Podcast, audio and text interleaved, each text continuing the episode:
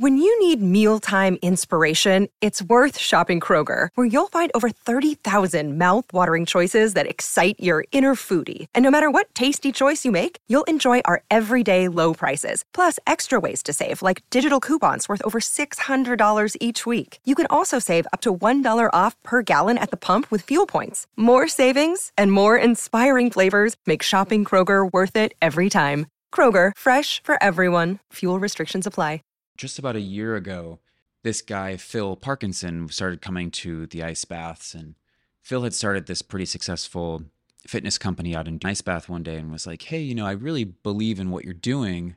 You know, I, I built this willing to help you if you wanted to try and turn this into a business. And at first I said no, because I was like, my breath work is my passion. You know, that's what I really want to focus on. So I said no. And then I thought about it for a couple weeks. And breath work is or at least at that stage in my life, I was kind of like, I'm not sure. I don't know how to get people to believe in this. But I know that people can believe in ice baths because it's instantaneous, because it's kind of sexy, right? But the, the biggest thing is like you feel it. You cannot help but feel amazing afterwards. So I was like, if I can get people here for the ice bath, we're going to do the breathing beforehand so I can get them to do the breathing. So hopefully they'll get hooked on one or the other. And if they just get hooked on breathing and they never come back again, then I've done my job. Because that was my ultimate goal. Like, I need to get people to understand the importance of using their breath. The seven chakras, swirling vortices of energy, positioned throughout our body from the base of the spine to the crown of the head. For thousands of years, this ancient wisdom has been passed on from master to disciple. What are the functions of these energy centers? And could these chakras help you unlock your destiny and find your true purpose? Welcome to My Seven Chakras. And now, your host, Aditya Jai Kumar. What's up, Action Tribe? AJ here, host and founder of My Seven Chakras, my7chakras.com, the place where you experience deep healing, deep relaxation, and you get to know how to find your bliss. In today's episode, can you guess where I am? I am in sunny Playa del Carmen on the coast of the Riviera, continuing my quest, my journey of meeting some amazing people here in the Yucatan, Mexico. And as you all know, many of you have listened to our last episode in Puerto Morelos, where I interviewed some amazing yogis, and uh, one thing has led to the other. And I'm here in Playa del Carmen. It's beautiful, it's sunny, it's humid. Uh, I've been doing a lot of yoga, a lot of cycling, a lot of trying out different foods. And as you guys know, I love cold plunges. So uh, somebody introduced me to Reconnect and to Kevin Connelly here in Playa, who does um, almost every day, but a couple of times during the week, cold plunges on the beach. And I tried it out first time yesterday, and it was amazing. Just imagine you are on the beach, white sand, nice warm waters, ships in the distance, the sun on your shoulders, and then you plunge into two or three degrees cold water with some ice around it, and you finish off with dunking your head. It is an experience, and like they say, there's some sweat, there's some freezing, and there's some heating as well. And so I thought, why not uh, have Kevin Connelly, who is the founder of Reconnect Mexico, here on my show. He also happens to be a breathwork teacher, an amazing individual. And I was curious about learning more about his journey, his quest, um, some of the things that led him to where he is today. And I'm at his place today, right on the banks on Fifth Avenue. For those of you who uh, have been to Mexico, Playa del Carmen in particular, you would know that Fifth Avenue is sort of the main area where you have a lot of amazing restaurants, a lot of different places where you can pick up souvenirs, and all in all, uh, it's a place to behold. A lot of amazing restaurants as well. So, without further or further ado, I am going to uh, hand over the mic to Kevin to introduce himself. Great. Thanks, AJ. Thanks so much for having me. Um, yeah, my name is Kevin Connelly. I um, have been on, uh, like many of us, have been on an interesting journey of finding some holistic modalities and and healing practices, um, many of which AJ and I share. It seems like, but um, yeah, you know, I I've been here in in Mexico for two years, and like many of us who move to a new place or a new country, I've uh, been on an interesting journey um, but I started this company called Reconnect here, um, and we do ice baths five times a week now on the beach. We do breath workshops. We do uh, 30 day challenges. Um, we're actually building our own ice bath at the moment. Um, so a lot of really exciting things happening. Um, but yeah, just generally happy to happy to be on the show today. Amazing, amazing. And as our listeners can vouch for, I'm really enjoying this element of travel while interviewing somebody in person it just is a different experience altogether because there's so much things to share shared experiences and along the way comes some challenges especially tech challenges sometimes which we sort of navigate and once we overcome them we have more of a shared uh, connection so mm. to speak so kevin really amazing to have you on the show uh, maybe we can start with the very beginning. Uh, tell us where were you born and brought up, and sort of what your childhood was like earlier yeah. on. Sure. So um, I was born in Cleveland, Ohio. Um, my upbringing was actually a, a, very lucky one. I had a big family. I had a lot of uh, cousins. I got along with everyone. Um, a lot of outdoor things. I was really into sports. Um, I was really into lacrosse, um, guitar, that sort of thing. Um, and yeah, I just loved being outside. I spent most of my time in the woods around my house, fishing, um, you know, playing with friends, and in anywhere outside in general. Um, and I loved the outdoors so much that I went to the farthest place um, away from my home, which was the University of Montana, uh, because I just was super interested by the mountains. I'd never really seen mountains in my life until I'd gone there. And so, uh, much to my parents' um, disappointment, I, I went to school uh, about 2,000 miles from my house um, in one of the most magical places I think I've, I've ever really known, um, which is Missoula, Montana. Um, it's just absolutely gorgeous, surrounded by mountains, surrounded by rivers, uh, lakes, waterfalls. Um, so I kind of grew up. I feel like I grew up, even though university isn't growing up for many people. For me, it kind of felt like growing up um, in this sort of fairy tale world um, where most people go to university and you know they go to the bars on the weekend. We would go to hot springs. We would go get um, uh, f- you know the old towers and and houses that the firefighters used to stay in. We'd rent those for the weekend and bring all our friends out there, and um, so just being in in nature was kind of a big part of my of my life um, growing up. What I found on this trip is especially the impact of travel on our lives mm. in a place where they don't speak your language. Because uh, being in Vancouver, you get sort of so used to speaking English that you don't realize sometimes that uh, communication can be so much more than just the words you just assume that okay it's english the other person knows english and you go back and forth. But here here in mexico i've had to use so many different ways to try to communicate because i don't speak the language per se and use my heart as well and use my aura and use my body languages to communicate with the other person. So i can see what that did to you maybe in the same country but 2000 miles away from where you were born and brought up to uh, try something new and to meet new people and to do a lot of outdoorsy stuff and to connect with nature, which I'm finding is so uh, beautiful here as well. Just to um, get to know the history of a place and to as something as simple as walk bare feet, which I which I think a lot of us don't do enough of. Mm. It's powerful, right? Yeah, end of my high school career, but that didn't really blossom into full hippie mode until I went to Montana and um, meeting the people out there. Because Mon- Missoula, University of Montana, was a mix of people from all over the country. Um, so it was the first time where I had this, you know, very national group of friends um, from everywhere, but we all had this shared love for the outdoors.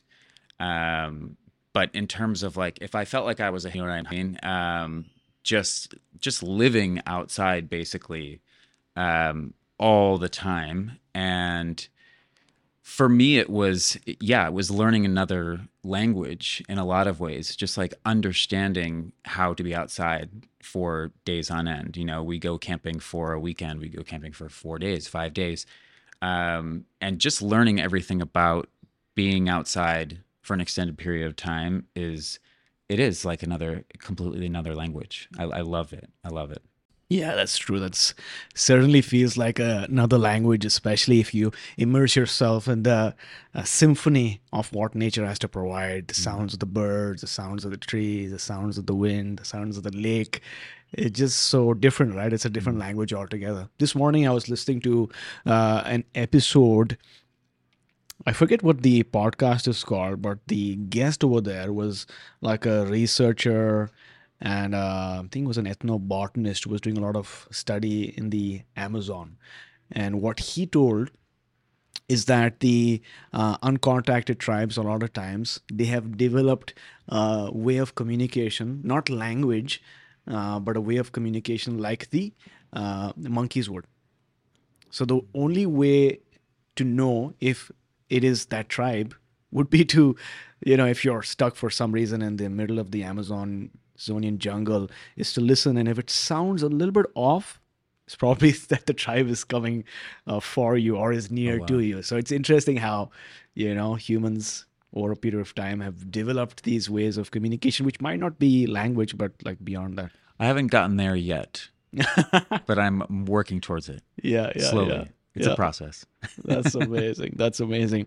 And so, what did you want to become as a, well, I won't say kid, but uh, beyond university? What did you uh, think you would like doing more of Mm. from a career standpoint or from a, you know, lifestyle standpoint? I didn't make up my mind until I was, I think, a, a sophomore in university. I, I wanted to be a photographer.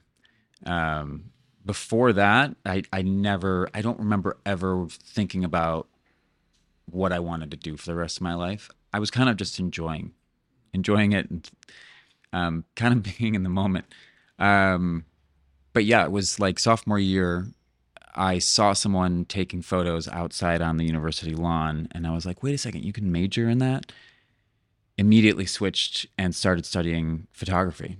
And, um, and ended up working as a photographer for the next eight eight years or so.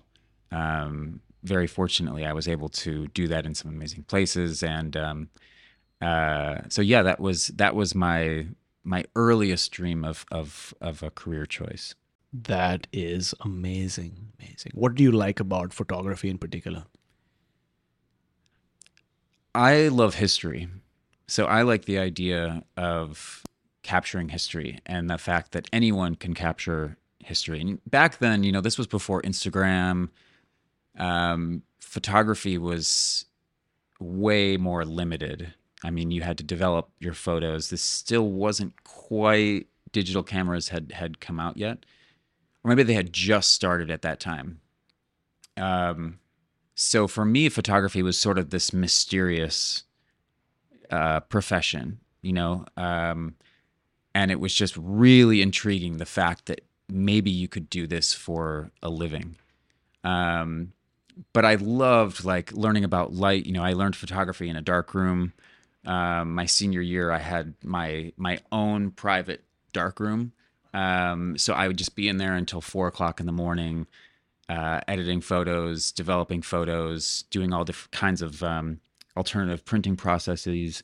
I loved it. Um, it was just the fact that it was such a creative process and I was able to, you know, touch and feel the things that I was shooting. I, I loved being able to just hold my photos after after taking one. Um, but yeah, photography for me was just the the whole process in general. I I absolutely adored it. That is amazing. There's something to say about being able to document your journey, right? Whether Mm. through photography or to videos. In fact, one of my goals is, and I've been trying to see how to make this work, is to be able to do like a vlog Mhm. and a podcast at the same time. You know, so like vlogging by myself or with my family at some point, and like doing a lot of travel, and just do creating like a cinematic vlog where there's a lot of storytelling, where there's a lot of B rolls as well. But I I think it's so valuable to sort of look back into your journey. And a lot of times, if you post it on YouTube, you end up developing a following, right? Where mm-hmm. people are able to go on that journey while sitting at home uh, and and partake in that same experience. It's fascinating how as humans we don't need to actually go to a particular place and we can stare into just a phone or maybe a television and feel like we're part of that same experience. And that's the magic of storytelling, but also you know sharing an amazing photograph or maybe a video as well. I think deep down we're all um, we all know that there's a hero within us or maybe a story to sort of bring that out. I think you should do it. I think um, I don't know what it's like in, in Canada, but in terms of the states, you know, people just don't travel outside of the U.S. It used to be. I remember it used to be, you know, only ten percent of of Americans had a passport. It's it's it's higher than that now, but it's still very low. And you know, the U.S. is a big place. There's a lot of places to travel, but it's still generally the same culture. Um, and I think people just learn so much more once they get out of that out of those uh, those borders. Um, and and you know just south of the border is this very different very unique very beautiful incredibly underrated country. Um, you know there's so many things about mexico. It's its history its food um, its architecture it, you know there's there's parts of Mexico like Chiapas for example has these incredible towns these beautiful waterfalls these you know they're very indigenous. Um, some of the best coffee in the world in my opinion. Um, and this is all just two hours from from home. Um, so I think I think it's important for you and for for others you know if you feel like that's something you want to do you should do it because uh, it will also encourage others to do it as well. And I feel like the the travel bug for many is lies dormant until they do it for the first time. That is so true. And Action Tribe, just to remind you that we're sitting here about five streets from the beach. And the beach is beautiful. Um, right now, I think we've got a little bit seaweed coming in, but I'm sure it's much better maybe October, November, when there's like pristine blue um, waters, which is so fascinating, fascinating to witness.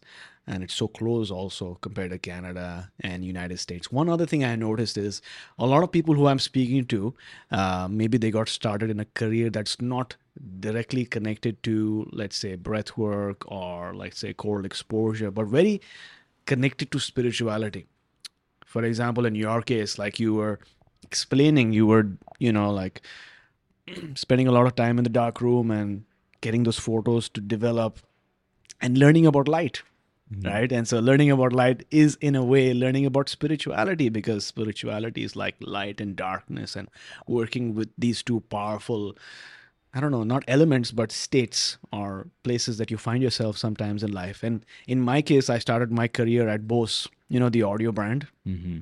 And so for me, it was sound.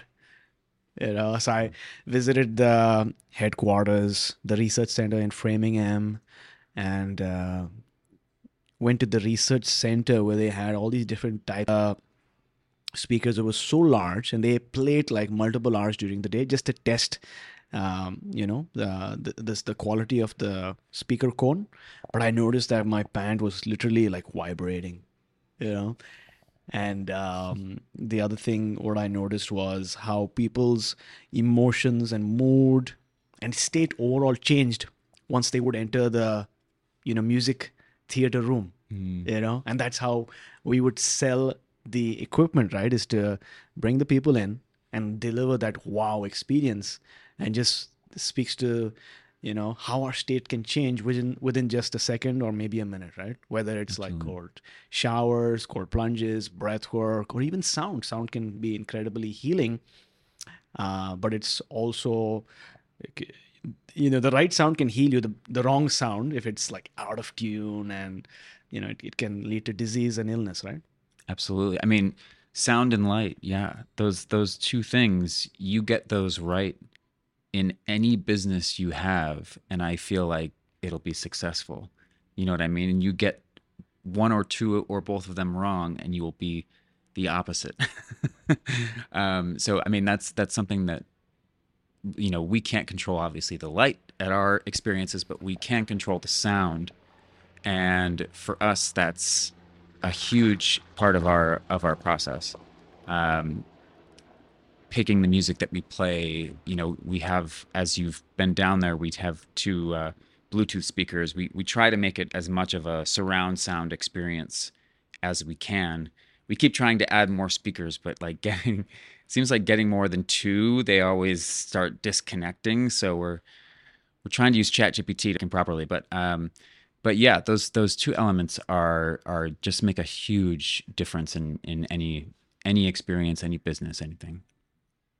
Right and so how did you uh, discover breath work and cold exposure So I was working in human rights um, in Seattle. I was working for a anti-human trafficking organization, and we mainly worked with the private sector, so hotels, rideshare.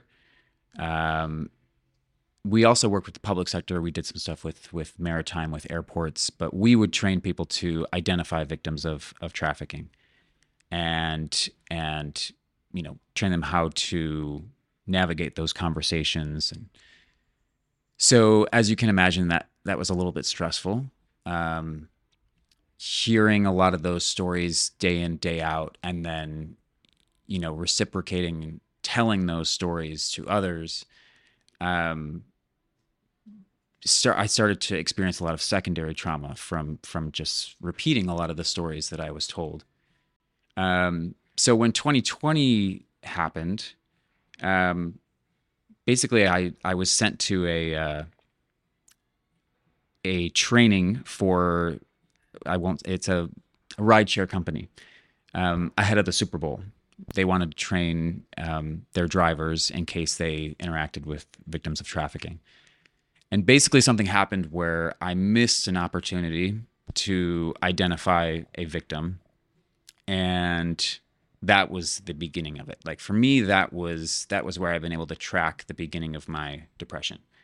Um, like for me, I, I don't think depression is a disease. I don't think it's a chemical imbalance. I think it's stressful life events and lifestyle choices that you make that eventually add up and your body responds.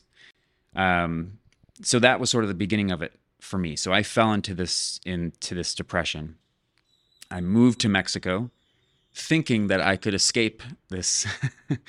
um, but as soon as I got to Mexico, I realized, oh no, I, I something is very, very wrong.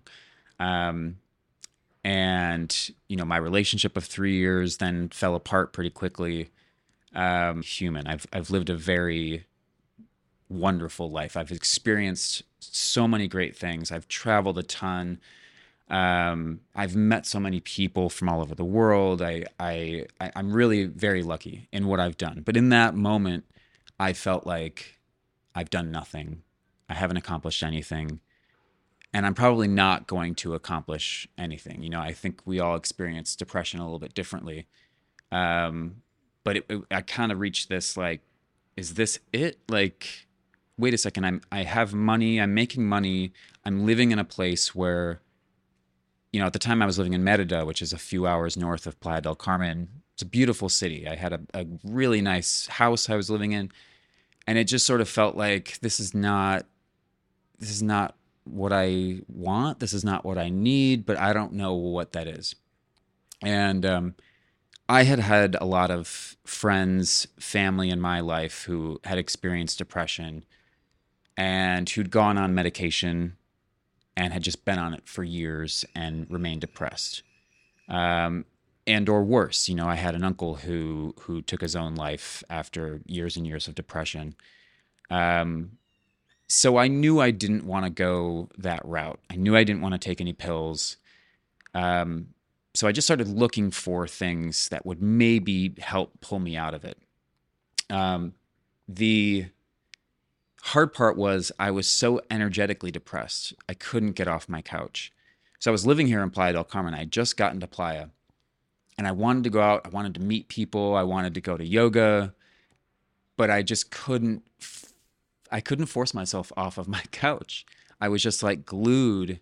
So I would just sit on my couch and just cry, like out of desperation, um, not knowing what was what was wrong with me. But I found breathwork just looking online, looking for you know what are holistic practices that I don't know about. And when I found breathwork, I was just like, oh, I can I can do that on the couch. Like I don't have to leave the couch for that. So I I think I read one book and I was like, yep, this is it. And I joined a, a teacher training within about one week of this teacher training. So one week of practicing one to two hours of um, ice bath. Um, so I think it was a combination of those things, but suddenly I was not just out of the depression, I felt better than I'd ever felt. I felt more in control of my body and of my thoughts than I had ever felt in my life. So it was sort of a how did this just happen? Um, that then spawned my absolute passion for learning about what just went through my body so quickly that I was able to pull myself out of this depression when so many others that I've seen before just remained depressed for years. Um, so that was sort of what really drew me into it and got me so interested was just that that sort of spike, that rocket jet out of you know the lowest part of my life from you know thinking about suicide every day to thinking oh my god i'm going to do amazing things in my life and with my life. Um, yeah so that that that was really the the the rocket fuel that got me on this on this journey. Yeah the the whole pandemic was so weird. It collapsed and expanded my sense of time and bended my sense of time in so many ways. I still can't believe that it's been what three years since the pandemic began right? And um, so the pandemic was a very hard time for me as well. Uh, just before the pandemic uh, began, I experienced a heartbreak, a breakup, and that was really hard to process for me. And um, in 2020, around that time, like first couple of months, that's when I properly discovered, you know, breath work, you know, conscious connected breathing, and you know, breathing through to beats and to the music and all the science behind the breath that really got me very fascinated about what is possible when we just you know regulate our breathing and we shake and we move. And that sort of had a huge impact on me i had been doing cold showers you know prior to then but what i noticed is when i was able to better regulate my breathing i was able to enjoy the cold showers uh, since 2016 was doing cold showers, right, in the morning. But I would do a warm shower first, and then I would do like 30 seconds, maybe a minute or so of cold. But then once I started blending it with more effective and transformational breathing patterns, I was able to. I tried going into the cold directly, and that was initially challenging, but very euphoric as well. Um, yeah, and so and so that happened to me, and then in 2021 my mom passed away So that was even more harder for me, right?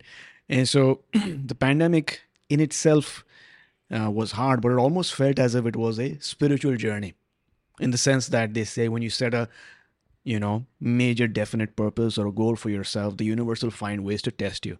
And that could be through relationships that could be through finances through any other way but it's it's sort of testing you in a way to see if you have the fortitude and the resiliency and the determination to bounce back and find ways and methods to realign and go back to your your uh, true north so to speak Hmm. W- would you say that's been true for you as well Yeah.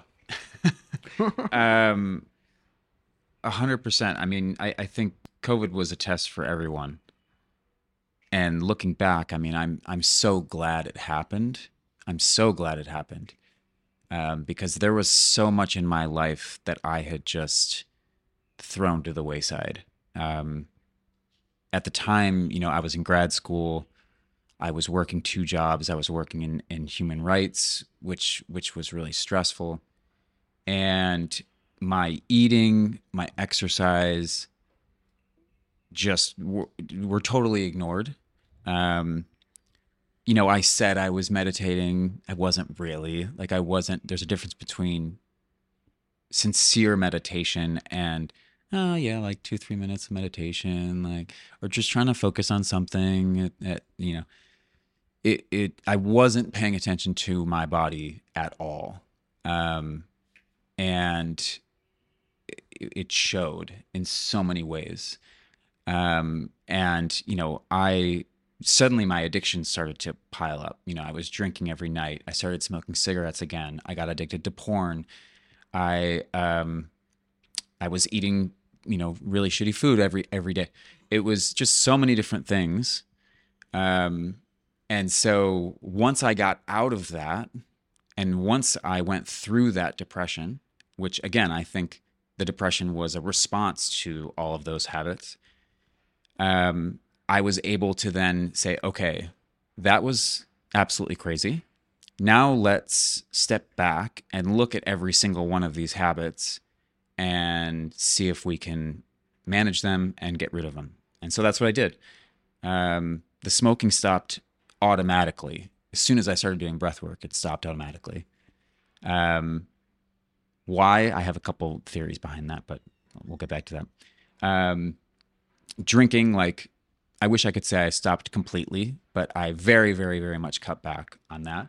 Um, and then, you know, with the, I think what a lot of men struggle with, but are too shy or ashamed to talk about it, is, you know, addiction to porn um, and that had definitely happened to me. Um, and it was, you know, it had gotten in the way of my relationships. I just had a very hypersexualized relationship with with with sex, um, and so I started to get into tantra because tantra dealt a lot with breathing, and at that time, anything that had to do with breathing, I was interested in. So I got very um, I got very into people like Mantak Chia, people who had really studied tantra and breathing techniques in order to you know help you control your sexuality because I think that's a big thing for a lot of men is just they don't know how to control it, right? They also don't know how to communicate with women, which is a whole nother thing. But this was in thailand this was here. it was here This was here. Yeah. So I had so I had gone to a um actually gone to a tantra retreat here in Mexico with now a very good friend of mine, Mariposa. Um, and that really helped me get that habit out of the way. So um, yeah. Amazing. Yeah i've been wanting to go for one of uh, mantak chia's uh, retreats. I know he's in thailand right? I've been uh, reading his books uh, for years now but i want to have that in-person experience that guidance the tutorial. And you know uh, surrounding myself with other people who are on the same journey. That's that's so that's one one thing on my bucket list. I spoke to brian yesterday at the cold plunge place and he also mentioned i'm not sure if it's the same place but he mentioned ista was a, there was a workshop tantra workshop Okay. yeah so that's that's interesting so Um, what I wanted to say was, firstly, I wanted to know how you moved from Merida to here and why. Because you said that you were living there at one place, and I've spoken to one person in Merida, and he was like, "This is a nice place. It's the right place from the beach as well. I think about 35, 45 minutes drive from Progreso." Uh, so I wanted to understand that, but I wanted to also comment on smoking. so I used to smoke at one point in university, but I just quit pretty randomly. I don't know why. Not because of breathwork particularly, but maybe because there was an inner desire for me to quit and I just stopped it. But what I also see is smoking is a way for a person to breathe diaphragmatically, right? Absolutely. You take, you take these long, deep sighs. Mm-hmm. Yes, there is some benefit, and obviously the nicotine also helps, but it's not good for you in the long term. And so I guess breath work, in a way, allows you to do something similar, but it's much more healthy for you. A hundred percent. Like that's exactly what you're doing, Yeah. right? When you're smoking, you're just taking deep breaths. Yeah. So I think it's people not realizing that that's what's happening, Mm. and breath work allows you, can allow you to very seriously manage stress and anxiety in your life. So if you once you start practicing breath work and once you really get it down, there's zero reason to smoke cigarettes.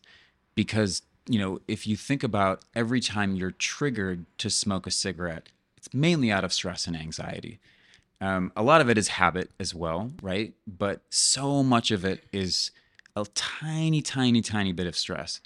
And i mean for me like once i started breathing that stress and anxiety went from like a 15 to like a 0.3 and so i feel like now anxiety and stress is not gone from my life. I just manage it. And every time it pops up, I don't let it simmer in my body or in my mind. I immediately stop what I'm doing. And generally, I start doing a coherent breathing practice, like six seconds in, six seconds out.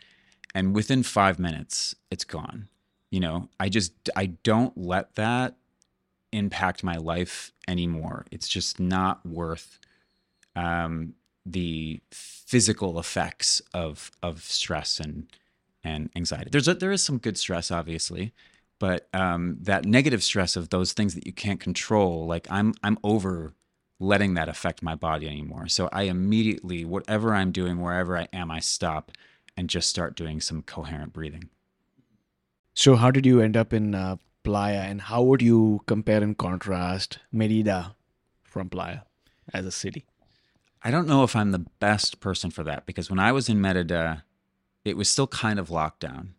So, um, however, I did get to you know explore a lot. I love. I mean, the town is so much different. It's much bigger. There's great music. There's great jazz. Merida, I think, is kind of a hidden gem because, first of all, it's one of the safest cities in North America. Like the third safest city in in North America. People think like Mexico, like safe, but it is incredibly safe. Um, and yeah, they have this great they, this great music scene, but everything in Merida is behind a door, behind a gate. It's not like a lot of other places in Mexico where you walk down the street and you see everything. You walk down the streets in Merida and you don't see anything. So you think like there's nothing here. So I feel like a lot of tourists go there and they immediately leave because they don't really do the work to understand where these places are. But once you know, you have to like go to the door, knock on the door, oh, and then there's these beautiful oases, you know, behind these big these big gates. Um, so for that reason, Merida is great. The other reason is the cenotes, and that's that's what I uh, I got certified to scuba dive there in the cenotes and that was eventually that's what led me to playa because i was like oh well now i'm certified i hear the diving in playa is really great i'll go down and, and check playa out so that was what brought me down here from merida Got it. Got it. Yeah, that's one thing I noticed about uh, Mexico. At least some restaurants, um, you would think twice before venturing into that restaurant, mainly because how it looks outside. You know, it's sort of gated and you know you're like not really sure if it's the right place to be. But then if you go on google and you be like oh this place has got like 800 reviews. Why? Mm-hmm. and then somebody tells you you got to check out that place. It's got really good seafood. And then you're like okay I've got two reasons to go right? One reason to not go because it doesn't look that appealing in the entrance. And then as you enter the place they lead you to another room and you'll be like oh it's crowded. And there are a lot of mexicans having food here and the food is good right? But then when you look at it from outside it becomes feels welcoming. I guess in a way we're used to that experience right? Maybe in mm-hmm. canada or for that matter united states where they look into every aspect of the experience from the start till finish Yeah, and I think there are a lot of yeah, a lot of cities in Mexico are like that. Even you know San Right. Miguel de Allende up in Guanajuato, Uh-huh. uh, San Cristobal de las Casas over in Chiapas. You you do have to go inside. right So yeah, that that is a, a big difference, um, but it's super unique too. Yeah. Yeah. So, uh, speaking about uniqueness, what is unique about Playa del perspective? But from your perspective, why do you like living here? Or, f- or for that matter, yeah. contrasting it with somebody like who's coming new to Playa. Mhm. You know, what's what's unique about it? So I came from Seattle, Mm-hmm. which is beautiful, uh, and which can be a very cold place socially. They call it the Seattle freeze, and I experienced that pretty hard. um, I was there for almost four years, and never, you know, I had friends here and there, but I never really had like a community. Um, the moment I came here, it was like in under a month, I had a community of people. It wasn't just that though, it was what people started handing me. You know, I, someone said, I was, uh, one of the first friends I met here took me to my first ice bath. You know, that was week three of being here. The ice bath is one, one of the big things that helped really pull me out of my depression. Um, then someone said, "Oh, you know, I have this chiropractor appointment that I can't get. Though, do you want it?"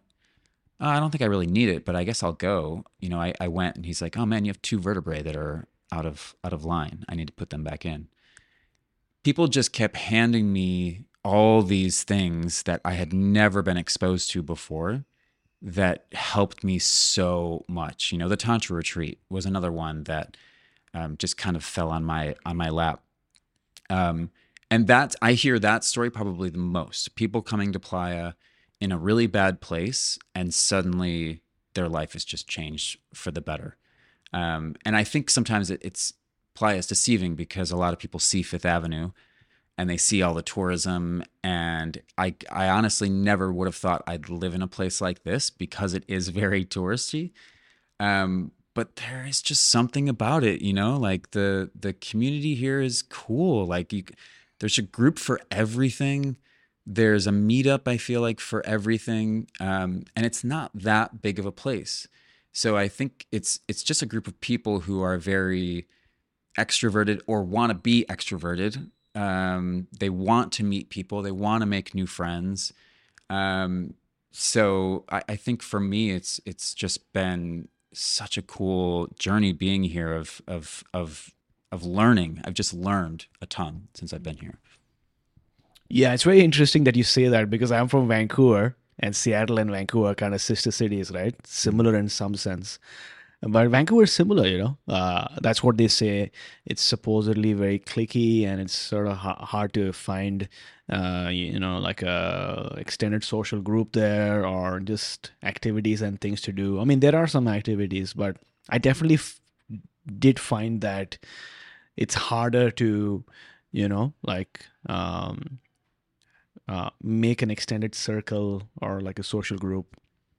So I've, I, and the thing is about Vancouver, I've not lived any other place in Canada, so I don't know. I can't compare and contrast, right? You know, here's how Toronto is, here how Montreal is, and so for me, coming here has been very interesting because in such a short period of time, I've connected with you know multiple people in Puerto Morelos, and somebody said you got to go here and here, and then I came here, and then I met you, and now I'm speaking to Susanna. Hopefully before I leave, uh yeah so there's definitely something to say about what you mentioned there's so many things to do like facebook groups for like you know volleyball and you know different activities called exposure and and yoga Um, and, it's for- right on the beach. and it's right on the beach. It's right on the beach, you Yeah, know, and, yeah, and you don't have to pay five thousand dollars to Yeah. live on the beach. You know, Yeah. you can you can live.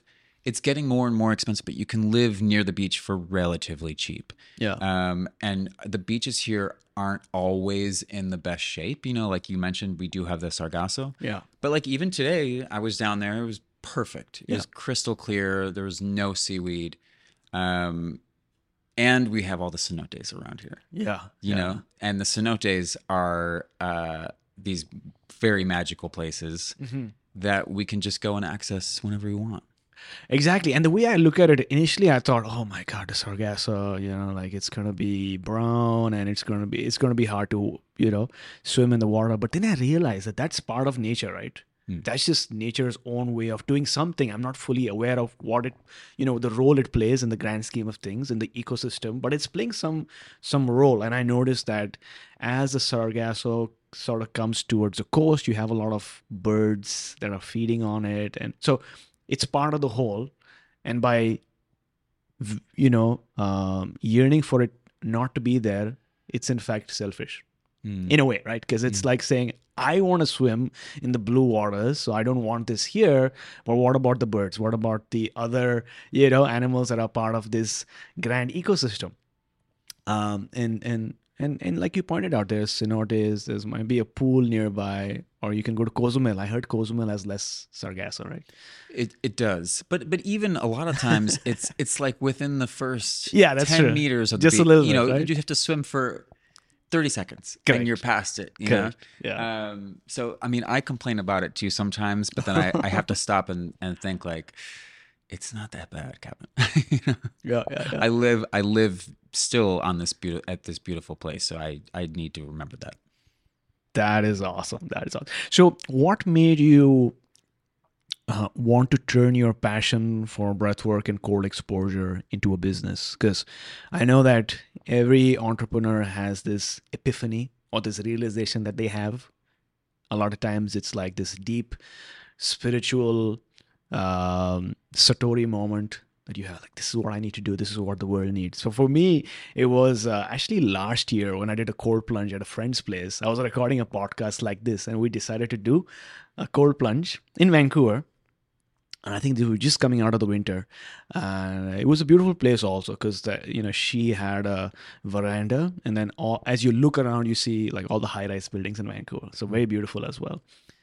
But when I was in the water, I had this realization that I love cold exposure, cold plunging so much that I got to go deeper into this, but also I need to share this medicine with other people. So in this case, what, what was it for you? When did you have that realization? Work coach unsuccessfully. You know, have very few clients trying to make it work. Um, and I was doing the ice baths on the side because for me they were just I I felt like I needed them, but I was only doing them once a week. Um, so about just about a year ago, this guy Phil Parkinson started coming to the ice baths, and Phil had started this pretty successful fitness company out in ice bath one day and was like, "Hey, you know, I really believe in what you're doing. You know, I I built this willing to help you if you wanted to try and turn this into a business." And at first I said no because I was like, yeah, my breath work is my passion. You know, that's what I really want to focus on. So I said no. And then I thought about it for a couple weeks. And breath work is, or at least at that stage in my life, I was kind of like, I'm not sure. I don't know how to get people to believe in this.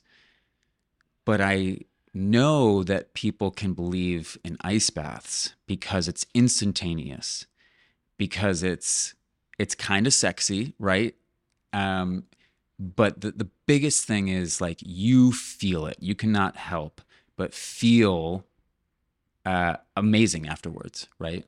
Um, so I was like, if I can get people here for the ice bath, we're going to do the breathing beforehand. So I can get them to do the breathing.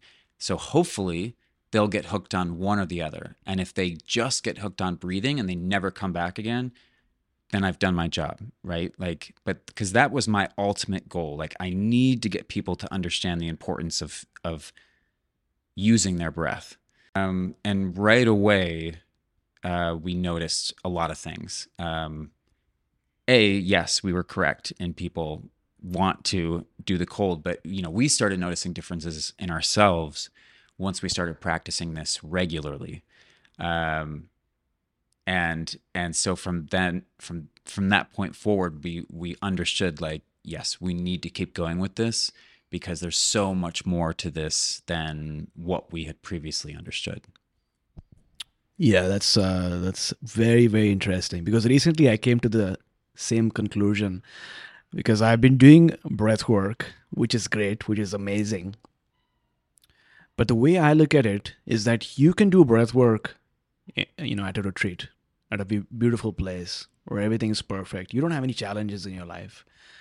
But the real, uh, you know, uh, thing is how do you breathe when you're in discomfort, where you're in a stressful environment, when you're in in pain, so to speak, and a lot of times that's hard to um, bring about unless you are in a journey of your life where you are in that anxiety or depression. But the cold water does it for you, right? Mm-hmm. Because you can't help but change your breathing when you are in the cold. And when you practice like you pondered in the cold and you do it ongoing, then the way you show up in other areas of your life that can be difficult, challenging, with a lot of obstacles.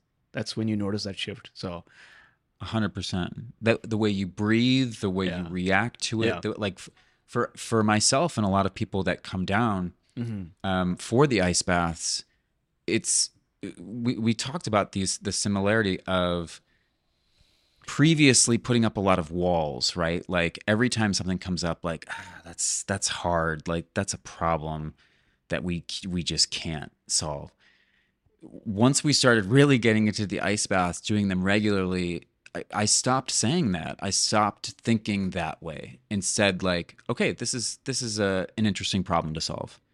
Um, this is something that that we can do. You know, like let's let's just let's just problem solve. Let's be creative. How do we how do we get around this? And I didn't. I wasn't doing that before. I, I would just stop because I felt like this is something I can't do. But once you start making a daily practice of doing something that's really challenging on your body and you remain calm, you know, your your body's stress response just completely changes. And your body just realizes like, oh yeah, this is stressful, but just breathe nice and slow and we're going to get through it. Um, and that's I think that's what helped pull me out of my depression too. You know, the first time I did an ice bath, you know, for people who've done it, they know that first minute is the hardest part. And your brain is saying, no, no, no, no, this is too cold. This is too cold. You have to get out. The pain is going up, up, up. Um, but you just breathe. You just don't listen to that part of your brain. And after a minute or so, the pain starts to plateau and then it starts to go down. Um, and for me, that was the the the point when I when I realized, oh yeah, I'm in control. I'm in control of my thoughts. You know, after six months of negative self talk, it was that quick realization of like I can turn it off if I want to. Mm-hmm. So I noticed that you're using the word "we" a lot, which is amazing, and it speaks to the that you're collaborating a lot with other people who are on the same journey. So talk to us a bit about collaboration, and how do you find people to collaborate with in maybe your business or whatever you're trying to create. Yeah, well, you know, myself and Phil Parkinson were the were the ones who founded the company, and then immediately um, we started to get a few associates, as we like to call them. Uh, um, you know, people who had been coming, who really believed in it, um, who wanted to help out. You know, so really quickly we kind of had a team of uh, there's about five of us. Um, Phil, Sarah, uh, Paul, and Kayla, and myself, we've we've all been working, doing a ton. Like leading the classes, right, is one thing. Doing social media. Paul is kind of our photographer. He does a lot of um, imagery. Um, but it's it's been such a 100% a collaborative work, right? Because going into it, you think like, yeah, this experience is is great, and then you know the people that you work with are like, oh, we can do this better. You're like, okay, let's change that. And then someone's like, oh, we can do this better too. Um, and I think in the past I would have gotten a little bit offended by that. Like, no, you guys, this is I, cre- I created this. This is great.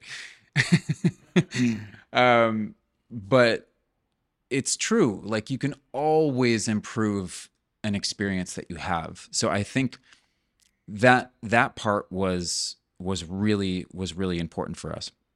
Um, but like me personally, like I collaborate with a lot of people here in Playa, with with other teachers, with with tantra teachers, with breathwork teachers, uh, with free divers, um, anytime I can, because we all have so much to learn from one another, right? And everyone looks at breathing, cold exposure, meditation a little bit differently, um, and we're all our own understanding of it is constantly evolving. So, I mean, generally, when people reach out and they want to collaborate on on something, I'm normally very open to it um, for that reason. Um, and I think, you know, when something when someone who lives here in Playa reaches out to me, it's generally a yes because I I don't know we because what we the energy here is just like you know, we meet people down at the ice baths all the time who are like, "Hey, we want to help you guys out. Like, what can we do for you?" So I feel like for me, I I know I'm making an impact when that's happening. Like when people are reaching out to you, being like, "We just want to help out." Um, it's it's amazing. Like it's amazing to see that process, you know. And for me, like this is the first business I've ever built. Um, and if this is what it's like for everyone else, then I understand why people do it so often or, you know, the really successful people do it multiple times throughout their life because it it's truly incredible to kind of experience this and to just see like how kind, compassionate people are like when they when they can relate to something, when they can relate to the people that um, are are facilitating these experiences um, yeah, it, it's just it's really incredible. Yeah, that's that's very true. What I've heard is uh, when a person identifies what makes a successful business, you know, all the different moving pieces, all the things that need to be in place, then they want to do it often and often, right? Because mm. then they realize that uh, it's not so elusive, and there are certain things that need to come together in order to uh, make something successful and i guess part of it is the story right? Is the vision behind it which is why people come and want to be uh, partaking in that journey and seeing how they can support. Yeah. Yeah yeah yeah. That's amazing amazing. Um, so i want to talk a bit about uh, money. What is money to you? And how do you relate to it? And um, have you all, always had the same mindset mm-hmm. you know when it comes to money? Because we all have our own story right? And obviously it's an ongoing journey. Um, but but where are you at with that? It's a great question. Um, i've had an interesting relationship with it. From a really young age for me i did not want anything to do with it. Mm-hmm. and i think that was from a lot of people that i met when i was young who had a lot of it who seemed absolutely miserable so I didn't care about money ever. Um, and I think that's why it never came to me. but I learned how to do exactly what I wanted to do without it. Um, I traveled all around the world. I worked all around the world. Um, I lived, you know, w- when I wanted to live somewhere, I would make it happen. Um, and I was never really like just scraping by. You know, I was always able to be doing things that I genuinely enjoyed doing, which was mostly photography, which was mostly leading um, other experiences, photography and uh, experiential education trips. Um, so I, I, I kind of did a lot with with very little, uh, and then it wasn't until I was maybe 32 when I was like, okay, I think I want to make some money now. Um, so of course, my next move was to go thousands and thousands of dollars into debt by going to grad school, um, and then graduating from from grad school, realizing that I didn't want to do that. So um, that wasn't the best first move, Mm-hmm. um, but I still hadn't changed my relationship with money at that point. Um, Was was that photography that you studied in grad school, or no, that was uh, so I went to s- school for public administration, Okay. um, where I was studying global human trafficking trends and commercial sexual demand reduction. Um, so kind of aligned with, not kind of, it aligned with the human rights work that I was doing. Um, and it wasn't really until a few years ago when I decided, you know what, I just want it to, I just want it to come. And I don't want to think about it that much, but I want it to come. So I- I'm not the kind of person that, that, you know, does a lot of, like my meditation is not necessarily based around money. It, I really try and just focus on, I want people to be impacted and I want people to be happy. That's sort of it. Um, but it has been interesting to see how that has changed um, in a lot of ways. My relationship with with money, um, but yeah, it's it's a it's an interesting. I, think we all maybe have different journeys, but yeah, it wasn't until my late thirties when I finally switched and said, okay, now I'm now I'm ready to receive it. Interesting, interesting. One thing other I'm finding over here is um, I'm meeting a lot of entrepreneurs who are in their late 30s, maybe early 40s, which is good to good to see and witness. Uh, and it just speaks to the fact that you don't have to be in your early 20s to be like a successful millionaire slash entrepreneur slash business owner, right? Right. A lot of times you know universe takes its time to give you all these different experiences and learnings and obstacles and only then do you come to a place where you are able to firstly identify what you want and then take inspired action to pursue it uh, so my question to you is have you have you um, done human design do you know what your human design archetype is I still have not. No, I've been asked that question many times, and I still have not. No, okay okay that's on the to-do list. got it because i was curious like what what archetype you are because i'm a projector myself Okay. I'm a projector 6-2. So in my case, the narrative is, or at least that's what human design says, that in my early lives, especially 20s and early 30s, I'm supposed to be trying out a lot of different things. Different ways of doing business and seeing a lot of failure and obstacles and challenges, but doing a lot of inner work as well, right? Because less like Thomas Edison said, uh, what did he say? Like, you know, I've not found, uh, uh, you know, uh, 9,999 failures. I found these many ways that not to make a light bulb, hmm right? And so, so that's that what uh, that's the story, um, you know, arc of a projector. But also, a projector is someone who supposedly cannot initiate, but he needs or she needs an invitation Hmm. invitation to work with, invitation from clients, invitations to start a relationship.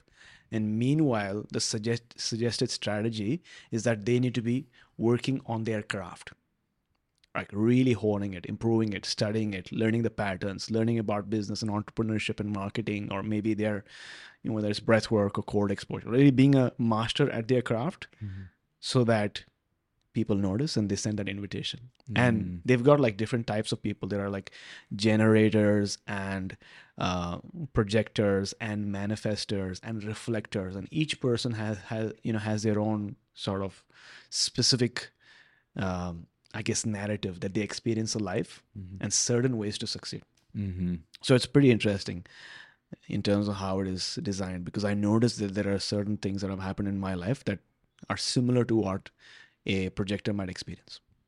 I'll have to take the test after after the uh, the show today. Yeah, and get back to you on that. yeah, yeah. Let me know. Let me know. So, as an entrepreneur, uh, who is one person that you look up to when it comes to entrepreneurship, when it comes to business, or maybe and or one book that you often reference when it comes to learning about entrepreneurship? Is there something like that? I would say an entrepreneur that I look up to is Dr. Kelly Brogan. Um, Kelly is she's written a few books now, but her the book that really resonated with me was A Mind of Your Own. Um, she's a trained psychologist, and for years she was you know going the traditional psychology route. And then a lot of things happened in her life where she changed her patterns changed her behaviors and then started doing the same with her patients. And by that i mean stopped prescribing traditional medicine and solely started focusing on people's diet and people's um, exercise and she has had incredible success with that, which is um, very interesting because when you look her up in Wikipedia, apparently she is a conspiracy theorist um, who spread misinformation. Uh, so that just goes to show the power that is combating her. But um, in terms of, you know, pushing back against that system, which can be very difficult um, if you're having those kind of anti big pharma conversations you're bound to, or you have a very big chance of just people not reaching you. But she's done an absolutely amazing job at getting her message out there as as controversial unfortunately as it is i think in the next 30 years people will look back and say uh, i cannot believe a person like that was was you know silenced um, but she's definitely an entrepreneur who i who i really admire and in terms of books, uh, you know, right now I'm actually reading Think and Grow Rich, which is kind of one of the uh, old school books on entrepreneurship. Um, I think it was in the early 40s it was published. Um, but it, it, was it's fascinating to kind of hear all these ideas that I generally hear right now from people like uh, Joe Dispenza, um, James Nestor, you know, uh, Mantak Chia. Like this guy was talking about this 70 years ago. Um, so it's it's cool. Like for, for me, I, I love hearing all these old stories about Thomas Edison, about um, about Ford, about all these people in the 30s and 40s and how they were growing their businesses and how people were trying to combat them back then and you see these similarities of you know business owners now and they're facing the same kind of scrutiny and um, so th- that's that's one that I that I really enjoy. Yeah, I think uh, the pandemic also opened up so many different. It sort of opened people's eyes. Also, that's why they say 2020 vision, right? Mm-hmm. Because you come out of the we're in, and they noticed and they were able to think for themselves and they were able to you know logically assess come out of their you know uh, uh, camps that they were finding themselves in whether it was a, like the left or right camp or i believe in this or i believe in that and objectively look at the person and their message and see if it resonates with you or not mm-hmm. And what also happened also a lot of these people were deemed conspiracy theorists right but if you really look at the word conspiracy what does it mean conspirar which means to breathe together. So if somebody is encouraging a person to think openly, independently, and breathe together, then the establishment does not like it. And unfortunately, right, uh, they were sort of cancelled socially. And because a lot of people are so used to thinking like the hive, they would just go about it. And then if you ask them, why did you why did you cancel? Why do you not disli- why do you not like them? they don't have any answer. Mm-hmm. So for me, it's like if somebody is branded conspiracy theorist, it means that they're doing something right. Mm-hmm. Now, obviously, I need to objectively analyze what they're saying, but I don't like canceling people just because the media is saying so, right? 100%. I mean, I, I was definitely a wokester at one point in my life living in, in Seattle. I am sad to say it, but yeah, I, I, I was in that camp and I feel terrible. I I you know but it but it's it's I'm I'm glad it happened. Like I'm I'm glad I was able to go through that and then get out of it.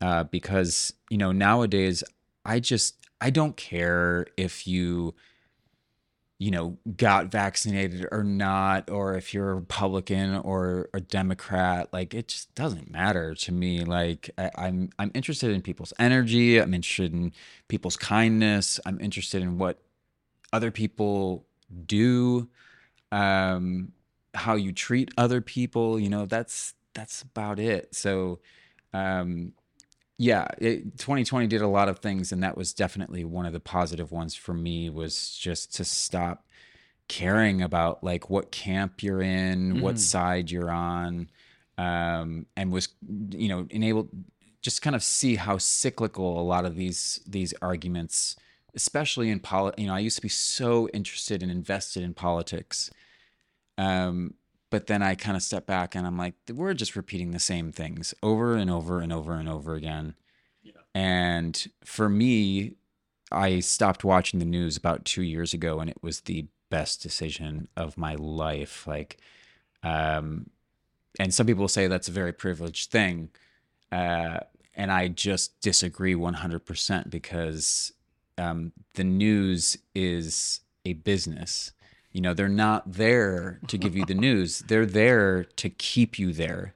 And so they're going to do whatever they can to do that. And so if if you think it's you know our responsibility to sit down and listen to some people's opinions about the worst things that are happening in the world that's fine. And if you want to do that like that's that's totally fine. But for me i just i i don't i don't want to do that anymore. Mhm. Have you heard of Neville Goddard? no Neville Goddard, uh, like you were talking about Think and Grow Rich, which is a comparatively older book, right? And a lot of these new books are based partly on some of the concept discussed in that book, Think and Grow Rich. But Neville Goddard was uh, one of the first guys, at least in the West, who wrote about manifestation. Mhm. This was in the 30s or 40s, I believe. But his writings are so succinct that it feels like he's clearing past all the clutter you know what you see in the secret? What you see in those that edition that sort of started a huge movement i don't know 15 20 years back? This i think neville goddard's writing are even more clearer. And he talks about a concept called living in the end which is about obviously understanding what you want assuming that you've already achieved what you want and you're living that life. And you're looking back at the old life from the future Mm. Because it assumes that things have already transpired and you're already in the end. Wow. Right? And he has all these different amazing practices but also uh, techniques. Easy to say but hard to implement right? Like how do you go about it living in the end? And that's where i think all these breath work and cold shower practices and yoga helps because you can't just think yourself to the end you got to be in the end right? Like your whole body needs to join you along with your thoughts. Yeah. But but i find his writings really good. Neville goddard.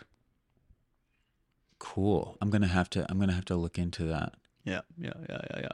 So, uh, I know we spoke a bit about this at the start before we started recording, but have you had any deeply spiritual experiences that you can look back in hindsight and say, "What was that?" Or you know, 100% mm-hmm.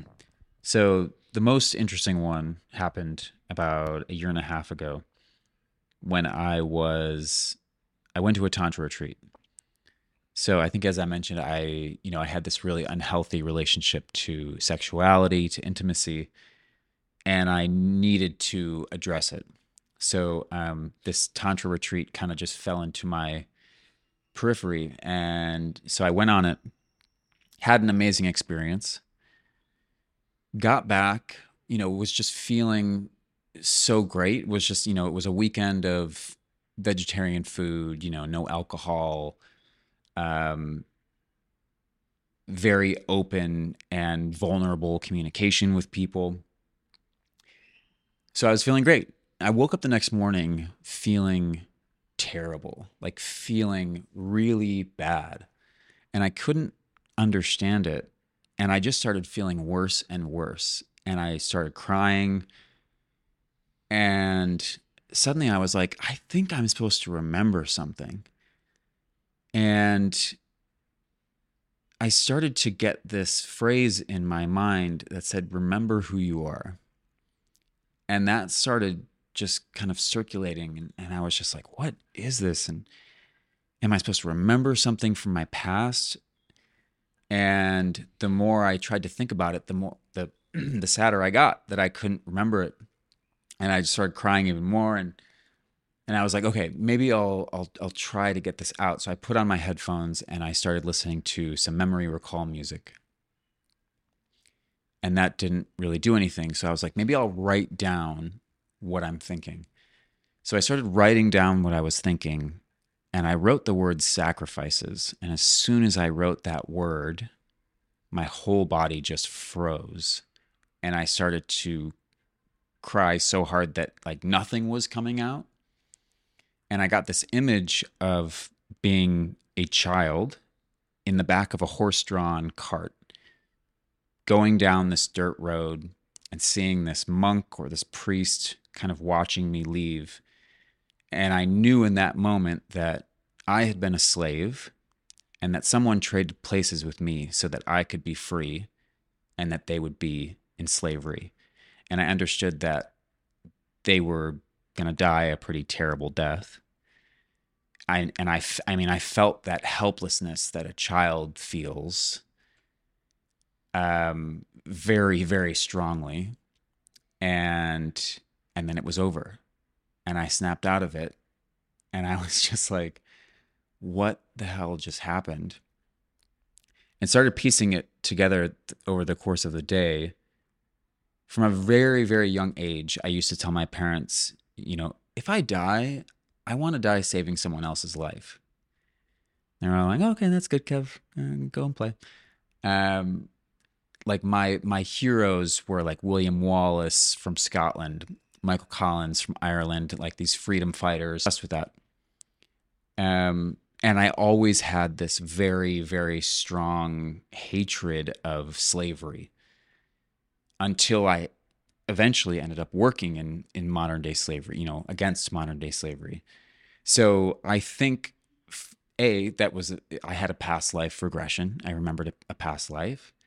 And B, I think the reason that it happened was because it was a part of my soul that I just needed to heal and I did. At that point, I I was still working for this uh, anti-trafficking organization. At that point, I was like, okay, I'm done with that, and I'm ready to move on. And that's when I made the transition to working as a breathwork teacher, and um, was just able to leave that part of my life behind. Interesting. Yeah.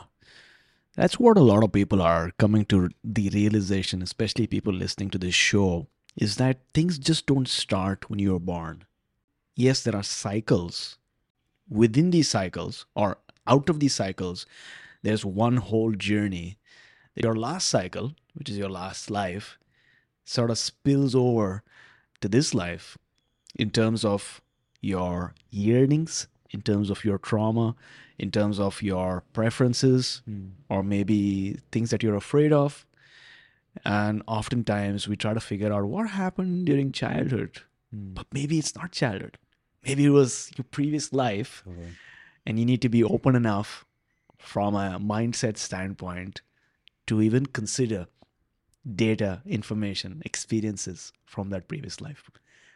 I think that's why we we have so many preferences when we're young. That's true. You know what I mean? Like suddenly you're a 2-year-old and you want things this way you want this this way you know you have all of these likes already mm-hmm. did that come from the last couple months of you right. know what i mean like I, I think about that all the time like that we just bring a lot of these things from our past life into this one yeah have you heard of vedanta i don't think so vedanta is a beautiful uh, school of philosophy falls under the sanatana dharma which is hinduism mm but there are different schools of philosophy. And vedanta is perhaps the more the most scientifically aligned philosophy from india. Mm. it's all about self inquiry and it's all about thinking through something. And coming to your own conclusion obviously there are the texts but it is encouraged that you come through your own you know uh, conclusion based on your personal experience. And it talks about something called vasana which is these yearnings that we tend to have. And a lot of times it's not childhood but it's a previous like you can't even explain it because it's so karmically related. But like you like you pointed out right? Like some people like they're born and they're three years old and they just want to play a piano it doesn't make sense mm-hmm. but they just want to do that mm-hmm. some of us have tried like different things like being a photographer this this this this there were some people like i want to be a pianist i want to do just this and I'll be the best pianist by 17 or 18. I just want It's probably because I don't know. They were like Mozart or somebody else in the previous life. Or do you think that they they decided this is what I'm going to do in this life, That could also be the case. right? Yeah. I don't know. Or maybe they had the right container, Mm-hmm. like parents who were pianists. I don't know. Like Yeah. provided them the right experiences because they say right the first like seven years of your life is where you're really absorbing everything from language and learning and skills and if you had like a bad experience at this phase maybe it, it affects the trajectory of your life right Um, or if you didn't have like that so it's, it's definitely pretty complicated Yeah. yeah. Have you read Nine Lives? no i have not Nine Lives is a is a book from it's an Indian author. It's about it's Oh. it's nine different people's lives in India. okay It's uh, uh, it's a Sikh. It's a um. Hmm. It's a shaman. I think there's a. I mean, India is so incredibly diverse. It's it's very much one of my favorite countries in the world, and I feel like you could go to, you could pick any like 30 square miles in India, and it's going to be more diverse than any place on earth. Um, but this, he he chooses these nine different people and kind of just follows them for for a while. And one is a a nun, and I how many religions are there in India? jainism jain It might be because a lot of nuns in jainism they were It like white be. clothes and they walk bare feet everywhere okay. It Or might may- it might be have something been. else also But but she, you know, there what she described was, you know, not having any attachments. And she was young. Eh, She was 29, maybe 30, and she started to get attached to one of the nuns that was there. Just became friends with her. And that nun died. And so she was like, "Okay, my time has come. I, I can't be here anymore. And it wasn't a like, I'm so sad. It was just a, I'm ready to go. And she just stopped eating. And then, you know, a few weeks later, she was, she was gone. And it, it's, it's, um, like, that's what's so interesting to me about, we all have so much to learn from India, from all of the practice. Like, you could spend, a million lifetimes and not cover everything that is is there um but you have you know these these perspectives like that which is it, it's just it's, it's for me it's just very interesting to to hear. I feel like the most if you want the most diverse perspectives in the world you you go to india. You might not agree with with everything right? You might not agree with all the choices and that doesn't matter. What matters is just being able to see like this is how someone can live this is how someone can live. Yeah, that's that's very true. Us as Indians are also still rediscovering what we know of India. Because in the last like 150 years, uh, partly due to coloniz- colonization and things like that, there were so many things that were erased from the collective experience that we forgot who we truly were. And we were like wanting to wear jeans and you know stuff like that and trying to ape more of the West. And so now what's happening is we are leading a more balanced life where we emulate everything that we like from the world, but at the same time, we're also looking back into things like the Vedas and yoga and Ayurveda and Tantra and other forms of spirituality and really going deep within. And, and to your point, there's so much in abundance of uh, wisdom that is available um, from, and there's always a choice.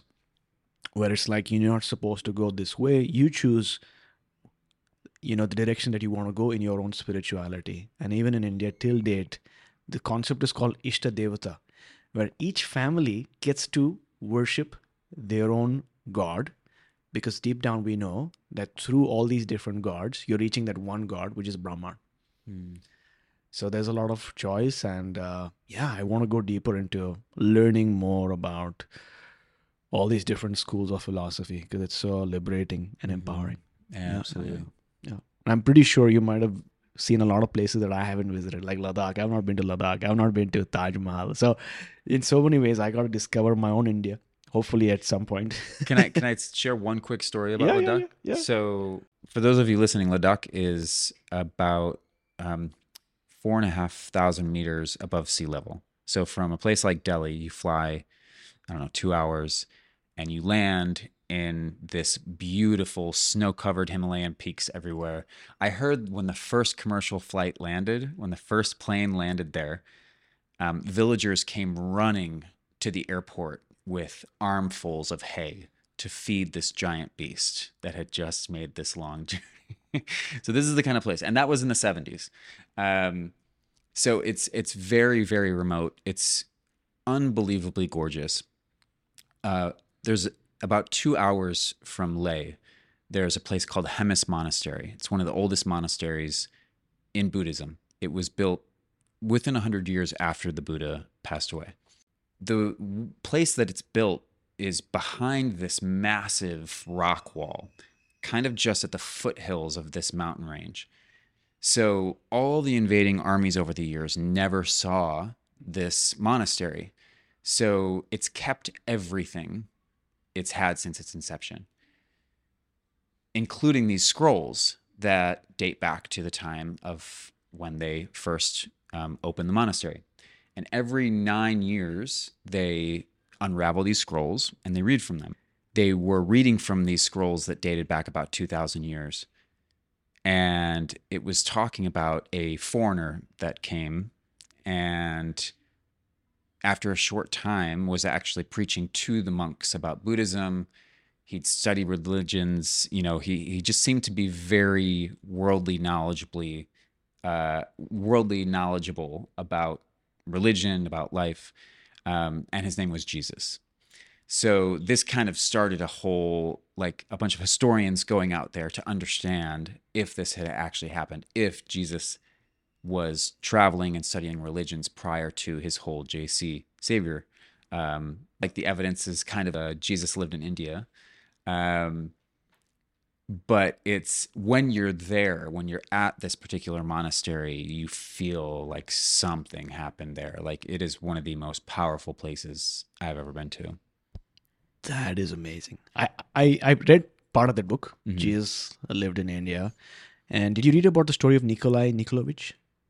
I don't think so. He was one of the travelers. Okay. and he was in the mountains and he had an accident. He was rescued by the monks because there was like snow all over. There was an avalanche. Mhm.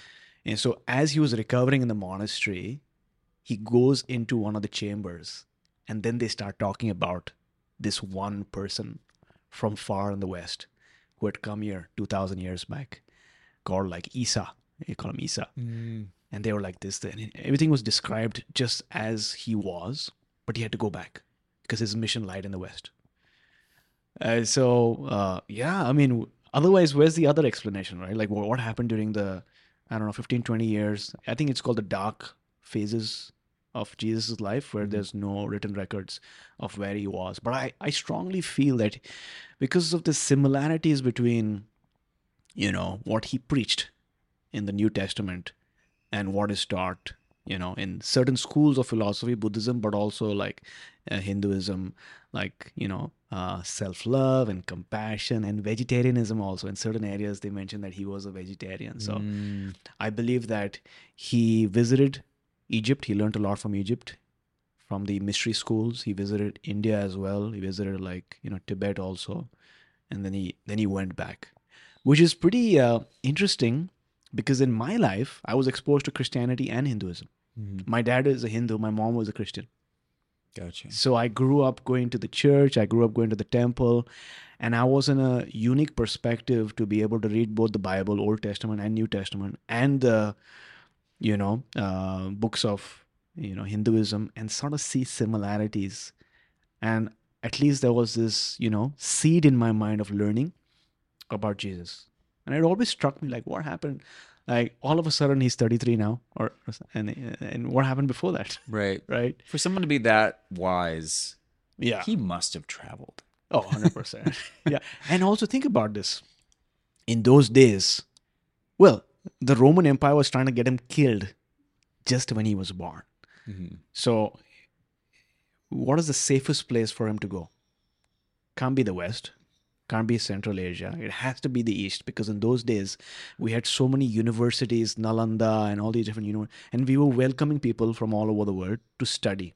Mm. So, I don't know. Makes that's- sense to me. That's one form of conspiracy, I guess. awesome. So it's been a great experience so far chatting with you and Same. obviously talking about all these different elements and uh, themes on your journey. But are there any other tools that we haven't spoken about perhaps that have helped you on your journey of healing apart from breath work, cold exposure, and, you know, tantra? Um, you know, breath work is is something that I I now have incorporated into so many different parts of of my life. Um, you know, for me, sunlight is a big one. Getting sunlight, I I, I don't know if that's a uh, a tool, um, but I'm lucky in that I live in a place where I'm able to get it all the time. Um, however, a non-traditional tool, I will say, um, you know, one of the Harvard just came out with a one of the longest studies on happiness.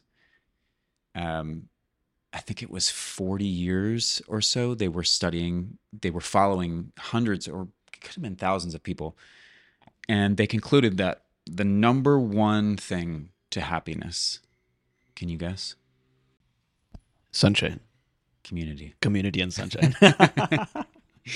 Community. Yeah. So, um, you know, and nowadays people are just becoming so isolated. yeah. and obviously you know covid made that even worse but now that we don't have that um and and myself included like i was kind of isolating myself a lot, particularly particularly during my depression but you know sometimes i'm like ah, i can't be bothered to be around people and once i started pushing against that it really really changed me um there's a, a, a great friend of mine, Mary Ruddick, who's a nutritionist and anthropologist. She, she's studied tribes all over the world. Um, and one of the things that she said is everyone is together all the time, literally touching each other all the time. You know, like when they're sitting down, their hand is on someone else's shoulder. They're always together. Like there, there'd be no situation for them to be by themselves you know and she's been with people in mongolia and southern africa in in south america all over the world she said they have that similarity you know the other similarity they had she said is um, mothers when babies try to breathe out of their mouths they pinch their mouths closed um, which was the first time that i'd heard that from an anthropologist i'd heard that from tri- Native American tribes. James Nestor wrote about it, but I'd never heard someone say, I've seen that consistently in every single indigenous group that I've been to around the world. So for me, that was like a huge indicator that we've actually been practicing nose breathing for centuries. And it's one of those things that we kind of just forgot about. But um, yeah, so so to answer your question though, community, community and sunlight are are two things that I that I really try to incorporate into my life as as much as possible. Powerful, powerful. Yeah, that's what I I feel I'm lacking in Vancouver. Is because the summer is beautiful in Vancouver, um, but when it rains, it rains a lot. It doesn't rain heavily like last night, but it rains, as you might agree, in Seattle, like a little bit light, but it's persistent for a long time. And um I feel the sunshine. I need more sunshine for sure, especially because my name is Aditya, which means one of the 12 solar deities. so so I need sun. But one thing I notice when uh, when it's summer in Vancouver, and if I'm going outside, I know I get a lot of eczema, you know, on my neck and my hand, but I don't get that here. Mm. Have you ever thought found that similar? I don't know what it is. Maybe it's the Maybe it's the latitude. Maybe it means you're you're supposed to come here. Maybe, maybe that won't be the case. Follow your body, right? yeah. Your body in in Vancouver is like, I'm not. This is not the right sun for me. right. So I think that's what it's trying to say. Yeah. Maybe like uh, the um, well, some people say that the ozone layer is sort of more pierced in the northern hemisphere, right? I, No? I'm gonna stick to my answer. I I mean I serious in all seriousness like I I, I think observing and and listening to your body is is right? Like it's always telling you things. Hmm and I think I think you should yeah seriously consider that as an option. Like all right playa seems to be liking hmm liking this for me. So Yeah. maybe So there you go, Action Tribe. We're going to set the intention today with everyone listening to this podcast right now, because my goal and my, uh, um, you know, intention for aligning with my lifestyle is to be able to be in this place like, uh, like Playa, or maybe some place close to Playa. You know, wake up in the morning, uh, go for a snorkeling session, or maybe go for a dive in the ocean, come back, do an online breathwork session with people around the world, take a siesta. You know so combining work and focused work with collaboration but also enjoying and partaking with what nature has to has to offer.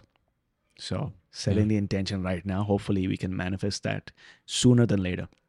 I'm into it. Superb. So for somebody who wants to learn more about you how can they can do that Yeah. So, uh, well, we have our website, which is reconnect.mx, um, which we are trying to share as much information about breathing, about cold exposure as we can. Um, we also have our Instagram.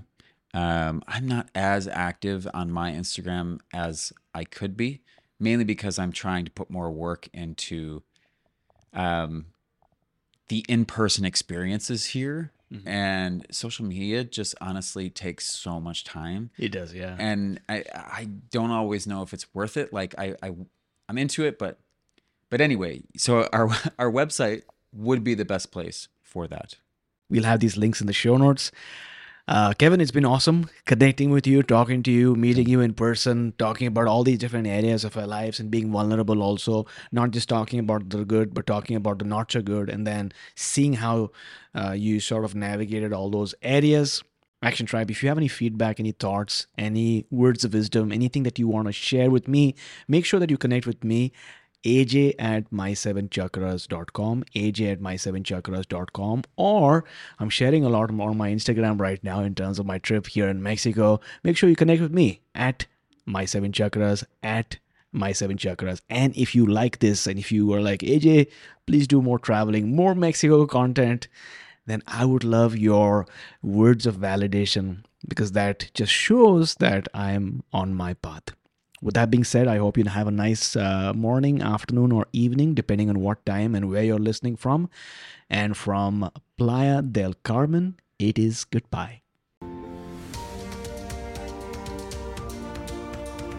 Thank you for listening to My Seven Chakras at my7chakras.com. That is my S E V E N chakras.com.